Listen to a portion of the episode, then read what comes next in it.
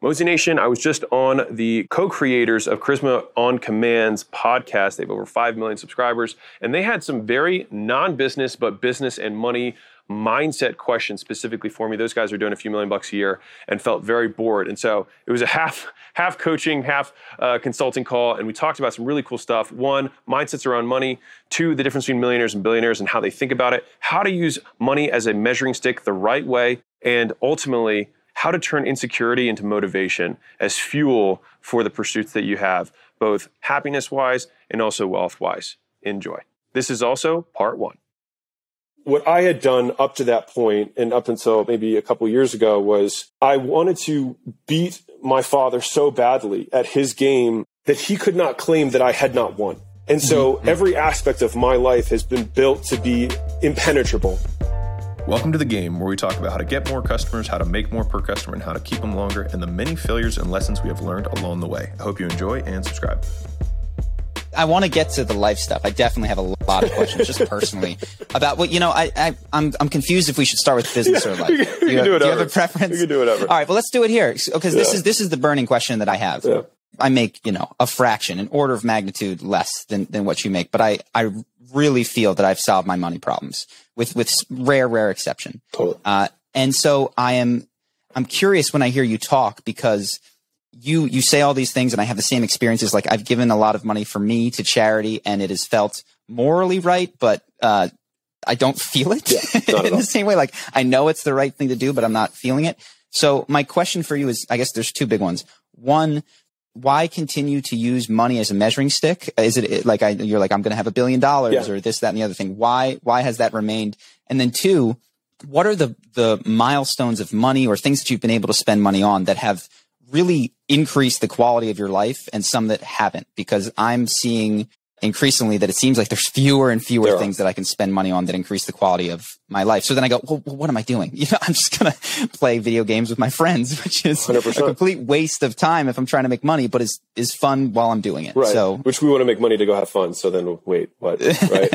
Um, yeah. Yes. So, uh, let me see if I can answer the, the second question first because it was the one you just asked. Sure the marginal utility of money decreases massively over time, right? So the additional, your next million dollars makes a significantly less impact on your life than your first million dollars, right? And the first hundred thousand dollars, in my opinion, has, you know, 80, 80 to 90% of the utility you will get from money oh, yeah. from the first hundred grand, right?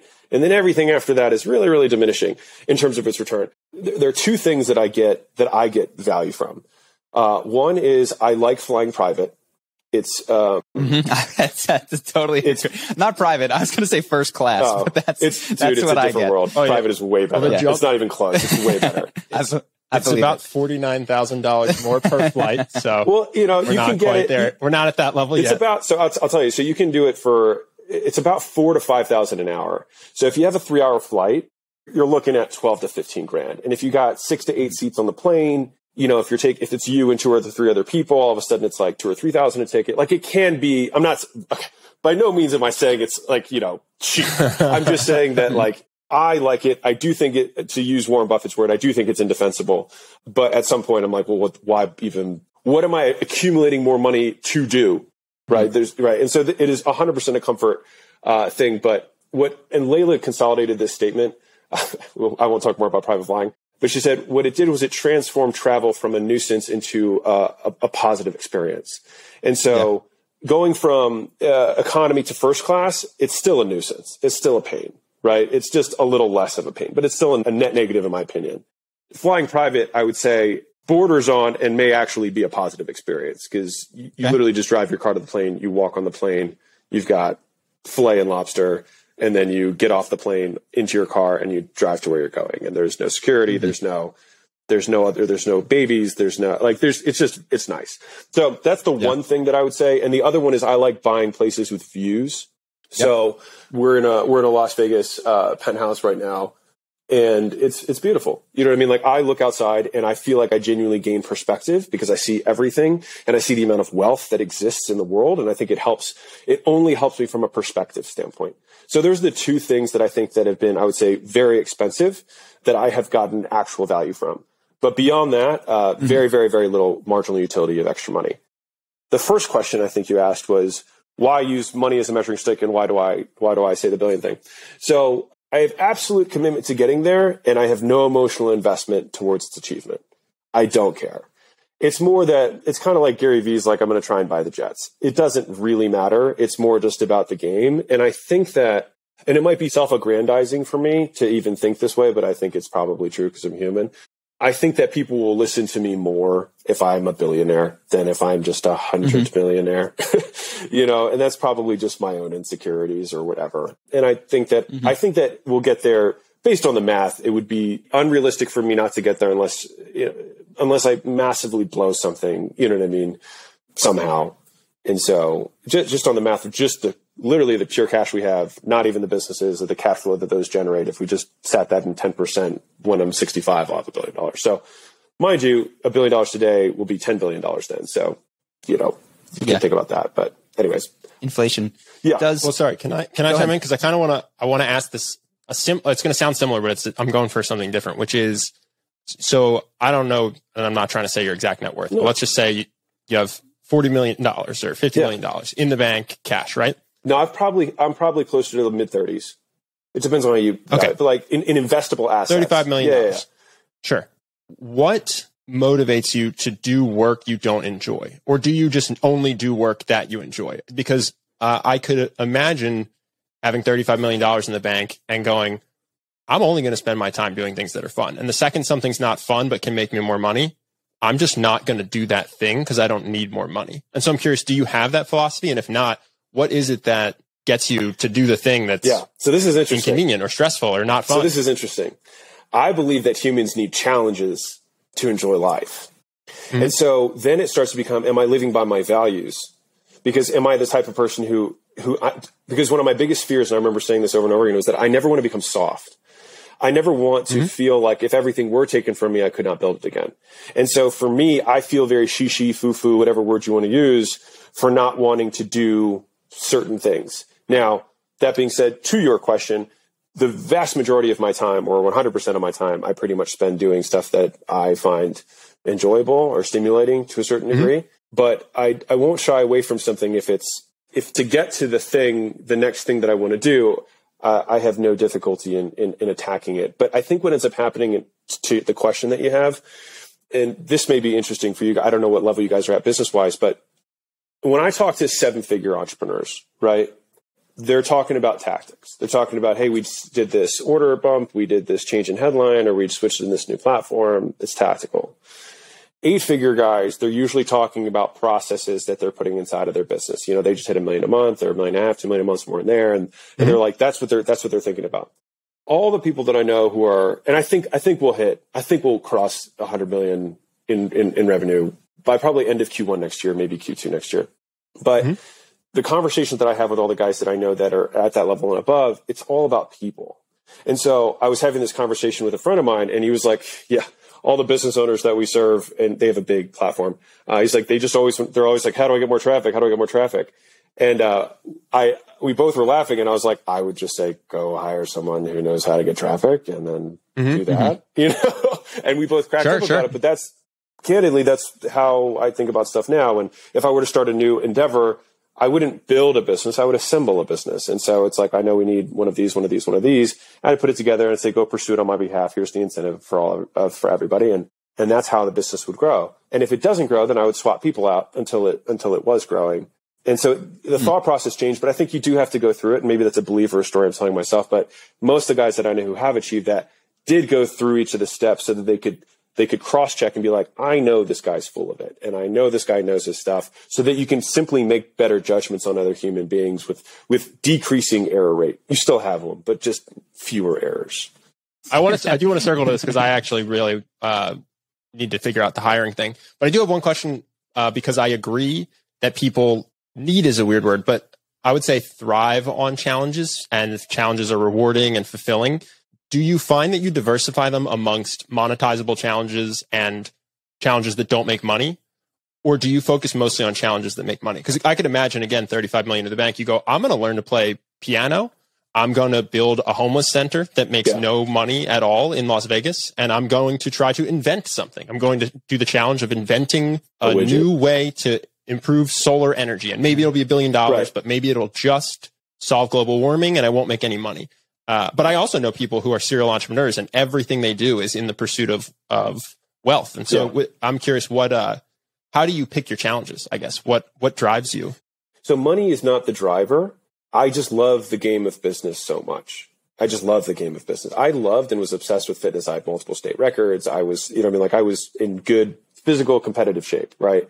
Still are. I saw the quads before we started. I appreciate it. Um, um, but but when as soon as I got into business, the love that I have for fitness just paled in comparison to just like how obsessed I was and how much hmm. I just I just loved spending every hour that I could. And like my free time now, like right now, I'm going through a course on on deal structure.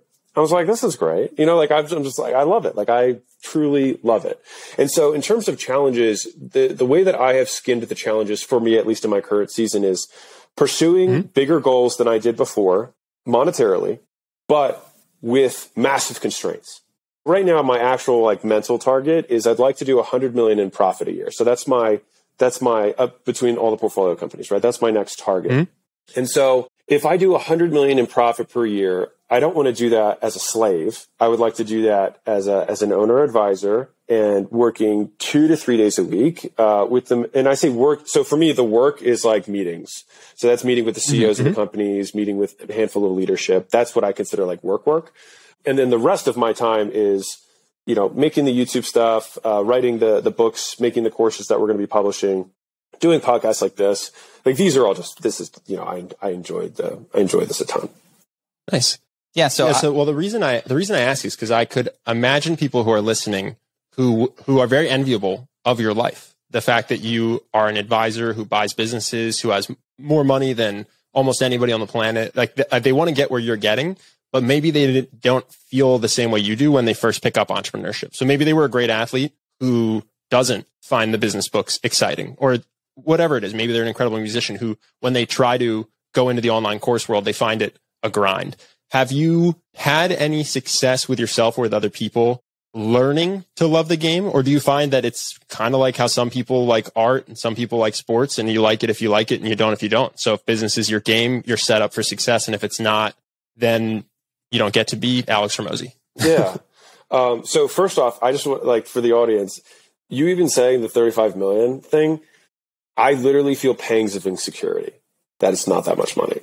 Just so you know. really, Just- I just want like Wow. I just want to give everyone like that. Like I'm like, my God, it's not over hundred. I'm such a poor person. Like Oh, no one even thinks I'm successful. like I hope no one hears this. Like I'm just like I can I can tell you the thoughts that I'm having wh- while we're talking about this. wow. Wow. Um, it- Well, I respect your self awareness and your willingness to share that. I'm happy to. I'll tell you all the things that are just flawed within me. But the, the, the other part, which is if, if you don't inherently love the game, right? So my perspective on this has shifted, which then makes it hard for me to even talk because then I think about some of the things I said five years ago and I wish I just never said anything, but then it's like, then I wouldn't speak anymore and then whatever. Yeah. And so my viewpoint on it is that I do think that there's a lot more luck than I used to give credit for. And the luck is not from outside circumstance of like things happening and meeting people, but more luck of the draw, the initial draw of like, what were my genetics? What was the initial upbringing that I had? What were the stimuli I was exposed to? That gave me these proclivities. Because if you think about it from a large number standpoint, right? With a large enough pool of people, which most people, just about everybody is within a system where money is involved, right? And if we just, if we just said only capitalist systems, sure, there's still a billion plus people or two billion plus people that are, I guess, including India, three, you know, half the world's population is in a capitalist system of some sort, right? Mm-hmm. And so with that many numbers, lots of people will work hard. But the people who have a proclivity and work hard and have some level of natural talent towards it will just ex- excel better and faster. And so I think that everybody can be in the top 1%. That I believe, which means you know, one to five million in investable assets. I believe everyone can do that in their lifespan, 100%. But most people don't have the character traits and the discipline to do that. Now, is that luck? Is that, you know, who knows? But the, the question that my closest friend, Dr. Trevor uh, Kashey, uh, who's a, a scientist and t- studies behavior stuff all the time, he's like, is it useful to ask the question? Because it's not under our control at all. He's like, so hmm. you might as well tell yourself that you do have a natural proclivity to being in business if you want to be successful in business. Real quick, guys, if you can think about how you found this podcast, somebody probably tweeted it, told you about it, shared it on Instagram, or something like that. The only way this grows is through word of mouth. And so I don't run ads, I don't do sponsorships, I don't sell anything. My only ask is that you continue to pay it forward to whoever showed you or however you found out about this podcast that you do the exact same thing. So if it was a review, if it was a post, if you do that, it would mean the world to me and you'll throw some good karma out there for another entrepreneur. My question was only like, what do I do if that's, I'm, I'm just making up an example, Yeah. but what do I do if I'm an incredibly talented guitarist who wants to start a business where I've been teaching people music and I've been trying for two years and it's just not working. Mhm. And I don't, I don't think I have that proclivity. Can I acquire that? I guess. I think you could. I think you'd probably be smarter for that person to go find someone who loves that game. And then the only skill you'd have to have is how do, how do I make, have the perspective from which to make a judgment that this person actually is good? And then do I have enough skill in negotiation so I can make a favorable deal for myself? And so if you can do those two things, you can be Justin Bieber, who's not a business guy, but he's still Mm-hmm. extraordinarily wealthy. Eminem is not a business guy; he's still extraordinarily wealthy. So I think you're, there's still ways to play it without necessarily having business be the game, which I find kind of interesting too, because I'm not Kylie Jenner. You know what I mean? And Kylie's younger than me and wealthy than me. Which I'll tell you another one. When I found out she was a billionaire and she was younger than me, I literally like had a day where I was like, I just felt like I felt horrible about myself. Oh no! I'm telling, oh I'm just, no! I like literally was like, I suck. it's like, why Oh, am I man. not? So I'm just telling you, like, the, the insecurities run deep to get here, right? Sure. um, Well, you know, you you had an Instagram post, and I, I really appreciate. This is one of the reasons I want to talk to you. Uh, your candidness. Yeah, I love There's it. an Instagram post where you said uh, you were in text conversation with a friend, and you said something to the effect of like, "The bigger the hole in your heart, the bigger the stuff required to fill Yeah. it." So I have millions of dollars.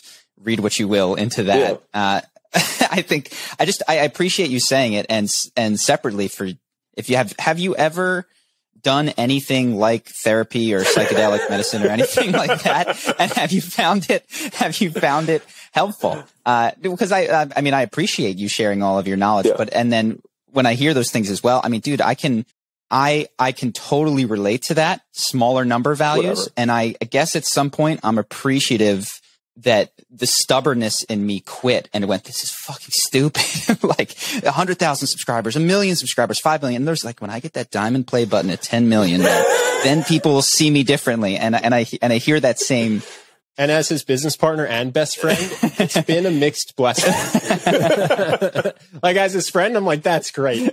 And as the business partner, I'm like, remember when you had all those insecurities? yeah, it's, it's needed- taking the, it's taking the wind out of my business? sails. It's taken the wind out of my sails. So yeah, have you, have you addressed it other than, um, filling it with success and achievement? Have you, have you uh, taken other ways of looking at that, that internal feeling? yes. And how has that gone? Like what, what is, what is soothed or, or Yeah. helped or, I would um, say that I think time dulls the sting of pain, you know, over a long enough time horizon. But for me, I don't think pain, the pain changes when we look back on it until we understand it. And I think that's, I think for me, defining what the objective was for quote therapy or self work or whatever, simply as my, I seek to understand. And I think it becomes Yeah. far less uh, intimidating to go explore some of these things. If you're like, I'm just, I'm not, I'm not here to change anything. Like you're telling yourself, right? You're like, I just want to Yeah. understand it. Right. And so for me, the conclusion that I've made, and candidly, this is also just the story that I might just be telling myself. So, hey, who knows? Um, but the story that I tell myself, at least, is that I had these massive insecurities about my father's approval, right? That so that was the thing that was withheld from me my childhood, adulthood. Um, I mean, and, and for context, my father called me and he he pretty much said all the things that I'd done up to you know every every decision that I had made was not a good decision after I decided to veer off the hmm. path of the job, right? Everything after that was a bad decision.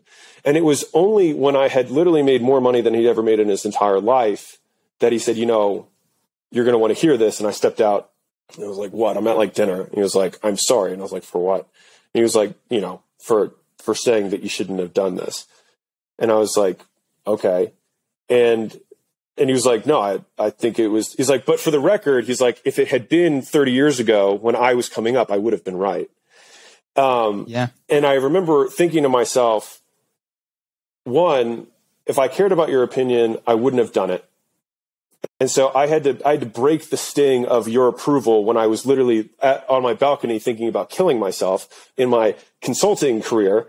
Um, that was what was the painful enough to force me to make the change where I was like, well, if the alternative is death, then I can at least Hmm. disappoint my father. That was really what it had to come to. like it sounds ridiculous, but that is what I had Yeah. to. And that's why you probably often hear me measure a lot of decisions against death because it helps me gain perspective on what is important.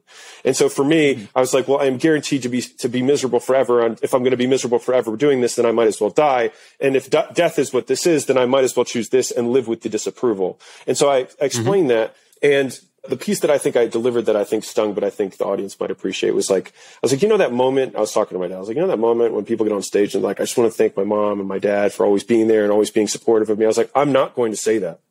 I was like, cause you weren't. And so you can probably hear in my voice, like I still have the anger that's there.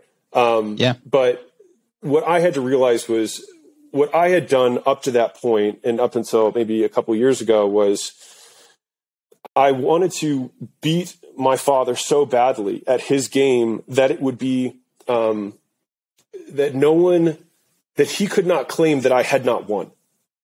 And so every aspect of my life has been built to be uh, impenetrable.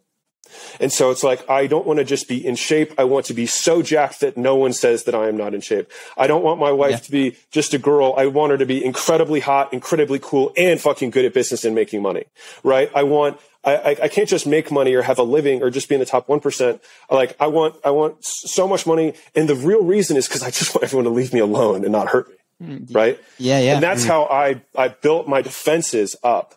And so it was, it was to be just an unhurtable machine, but it was just because deep down I was, right? And so Yeah. the game that I did was to play a game that he had built for me. And so now the question that I had to ask myself was, what game do I want to play?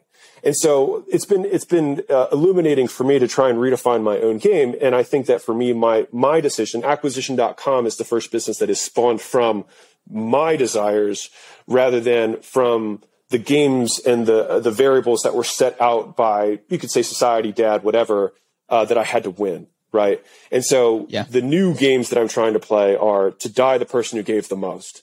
And so those are the things that feel aligned with my values, not the values that I was trying to prove uh, to, to other people. Yeah, I mean, I, I this is a, a your your conversation interview, but I I just did um, MDMA with my dad, Oh, way. so that's like a you, yeah, and it uh, it's it was not exactly the same. I would say everything that I hear about you, I have like an order. Um, it's the same for me, but an order of magnitude less, you know. But it was that competitive. Uh, that thing going on and and the the deep seeking of approval. And uh you know he told me the same thing when I did my business which is and and and in understanding him it was because for him it didn't work in his in his era. That wasn't how you did things. Yeah. so I, I totally relate and and separately we'll try to convince you to to do MDMA but for, for now for now I actually um unless you want to stay on this I wanted to sort of talk about a little bit about the book that you've got and offers and stuff like that. Is that did you want to stay on this Ben No, go for it because I want to circle back to business, but it feels really shallow compared to what we're talking about. So No, I'll let is- you do that, and then I'll bring up a topic that's a tie with how shallow you go. I'm happy to talk about money, mind you. Like I like I Yeah. enjoy making money and all the things about it. So I'm Well, I'm happy to talk you about know those things. this is this is my life man. I love going in and out. Like i love sitting up here and talking about like dude this this whole game is bullshit. Like this this is all silly and it doesn't matter. And then fucking screaming when i'm losing. You know what i mean? Like how do i get better at this game? Um so that's that's how i live and that's everything. But uh in terms of the game in terms of the offer Yeah. one of the like learning uh listening to you is you're very pithy. You've got a lot of useful frameworks that are helpful. And one of them that as i watched uh, a video was the it's like an equation for what an offer is. And I don't want to mess it up, but essentially on the top Yeah. Mm-hmm. part of it, you, you know it better than I do. I'll let you introduce it. Yeah, so I think the the contribution of that book to maybe the marketing community or business community as a whole, like if it, it were summarized into one thing, it would probably be that equation, which is the value equation. And um, the reason that it actually came to be was because I was trying to. I was actually it, this came to me like three years ago when I was building our supplement company, and when I was doing research on supplements, it turns out that supplements sell. There's twice as much revenue in supplements as there are in gyms as a whole. And I was like, how can that be? Right? Because like gyms obviously help way more people get in shape. I was like, but but if that Yeah. were, but the marketplace values what the marketplace values. So it was like that was kind of the the the data point that set me on this kind of little path to figure this out.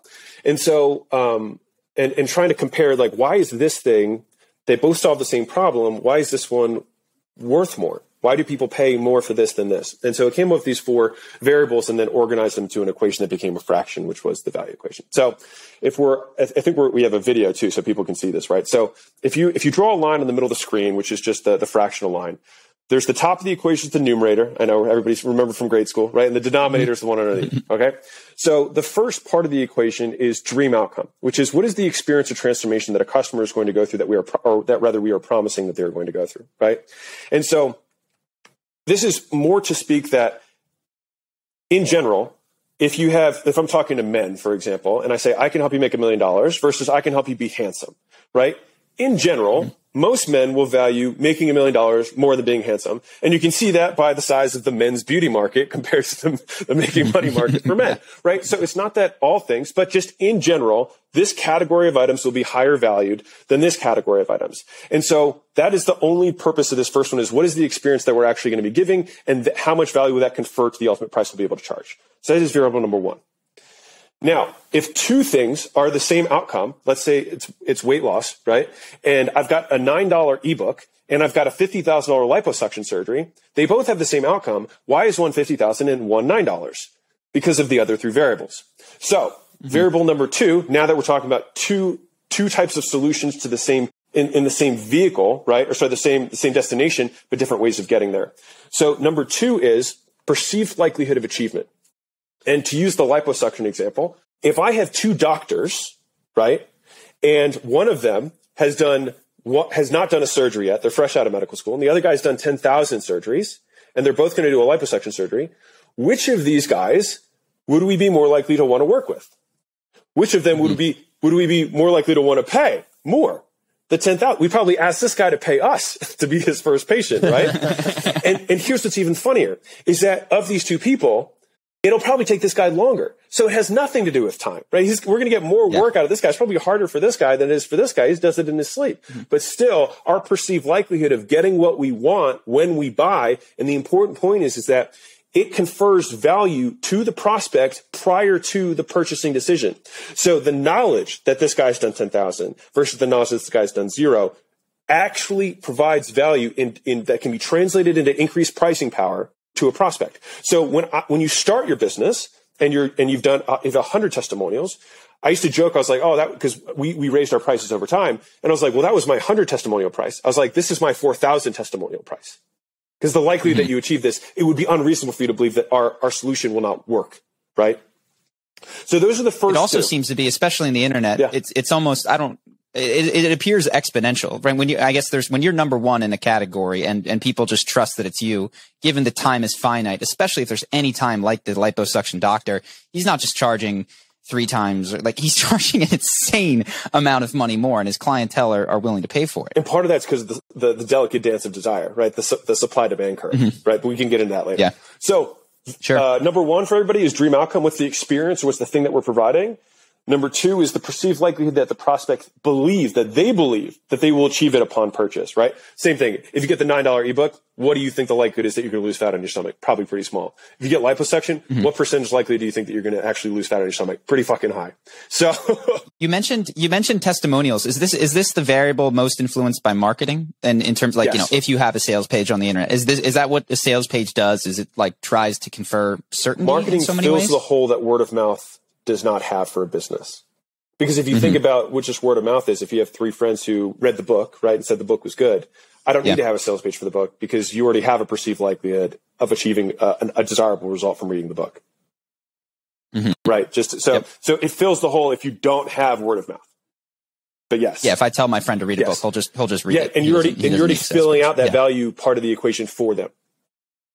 Mm-hmm. But yes, hundred percent to your point. Yes, for people who who for a new prospect who doesn't know who you are, your marketing, your messaging, your sales, your stories, your positioning in the marketplace overall is going to be the thing that's going to confer the perceived likelihood of achievement. So there's the top mm-hmm. two. Got it. For us as business owners and entrepreneurs and marketers, our goal is to increase this to the highest of our ability, right? We want them to have a beautiful experience, a beautiful beach in Maui that they're envisioning themselves on, and a very high likelihood of achievement. If they, if they buy this thing, they're going to get to Maui, right? Now come the other two parts of the equation, which is the bottom half. These are the detractors. These are the things that take away, increased doubt, increased risk. All right. So the first is time delay. So between when I purchase and when I'm going to experience the result. And so, as a, as a, as a fun anecdote for anybody, if you want to create value in a marketplace, look at what everyone else is doing and provide the same thing in half the time. Easiest way to provide value, right? But for for most people, and I, I, want, I, want, to demonstrate this, right? So if we had a weight loss example, and I use weight loss because everyone understands it. If you were to click a button and buy a thousand dollar thing uh, for weight loss, and you're a guy, and all of a sudden you look down at your abs or your stomach, and there's just a six pack there, how unbelievably valuable would that thing be? Wild. Oh yeah. Right. And if you were a marketing yeah. agency, which I feel like a lot of the marketing world and lots of people have their SMMAs or whatever it is, right? If if someone signed up and as soon as their credit card ran, their phone rings and they pick it up while they're on the phone with you after just buying, and it's like, hey, this is Mark. I heard about your company. I just saw uh, some of your advertisements. I'd like to, you know, I'm, I'm interested. They'd be like, holy mm. crap. And the thing is, is that the only thing that changed, that might still happen 60, 60 days from now. But how much more valuable is the service or the product if it happens fast? Right. And so the goal is that time is a huge component of value. Fast beats free. The reason Spotify was able to take over, even though there was this huge rampant piracy in the market, was that it was fast. That's how they beat free. And I've got a friend mm-hmm. of mine who who has, um, I think they probably have 20 locations now, um, who who created like the MVD rather than the DMV um, in New Mexico, and so they got licensed through the state to provide DMV renewal services as a ah. private company, and their whole shtick is you come in, you pay $50, eh, you pay 50 bucks to not have to wait. That's it. That's the entire value prop. And they kill it. Hmm. Yeah, that's TSA pre-check. That's all. 100%. Just, I mean, and so I, I, wish there was more of that. But it's one of the easiest value things to think of as an entrepreneur is like, how can I do this thing faster? So that's the 3rd mm-hmm. in the, in the, in the value equation. And the fourth and final is effort and sacrifice. And I didn't talk about this as much in the book, so I'll be able to give the, the listeners something that's unique here is that effort and sacrifice, I see them as two sides of the same coin. Effort is things that a prospect has to begin doing that they were not doing that they do not enjoy as a result of the purchase. So this might be if I had a marketing agency, all of a sudden I've got to start working leads. I have to make ads that I have to give this person. I have to make creative. I have to have weekly meetings with the team and blah, blah, blah, blah. All this other stuff that comes as a consequence of the purchase, right?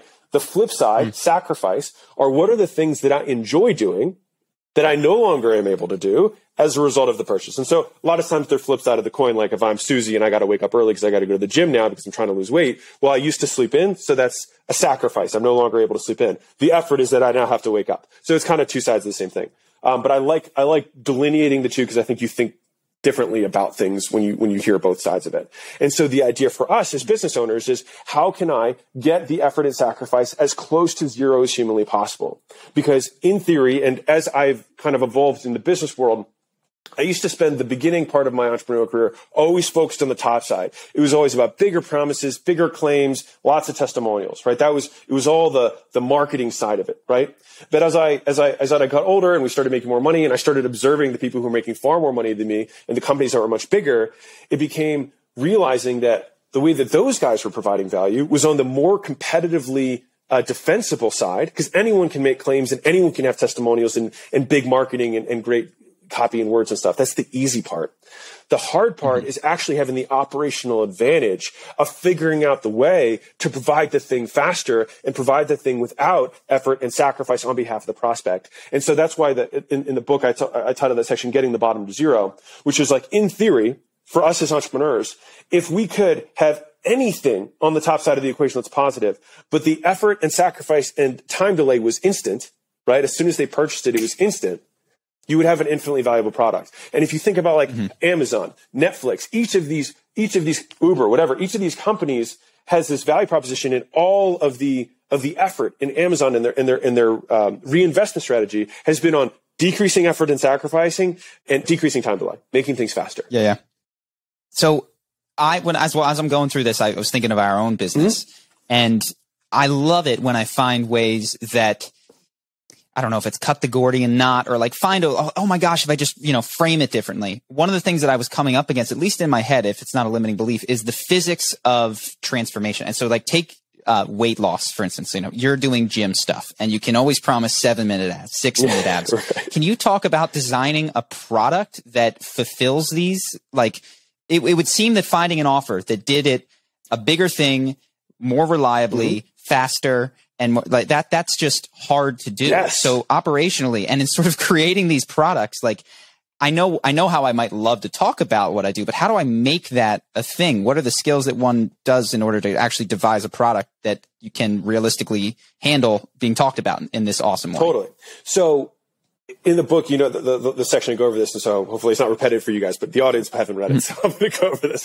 So I think, I think thinking about product improvement is really hard because what does that mean? Right. Mm-hmm. But just thinking about what are the problems, every single problem in as nuanced detail as I possibly can about the customer experience, both perceived and actual that the customer is mm-hmm. going through from the from before they start to use the product all the way through the end and after the result or experiencing the result of the product every single micro step that occurs on that process how can i lubricate that how can i make it faster and easier for them so that mm. when they get to that they just click cheat code and then they move through right? And so with services this is probably easier right?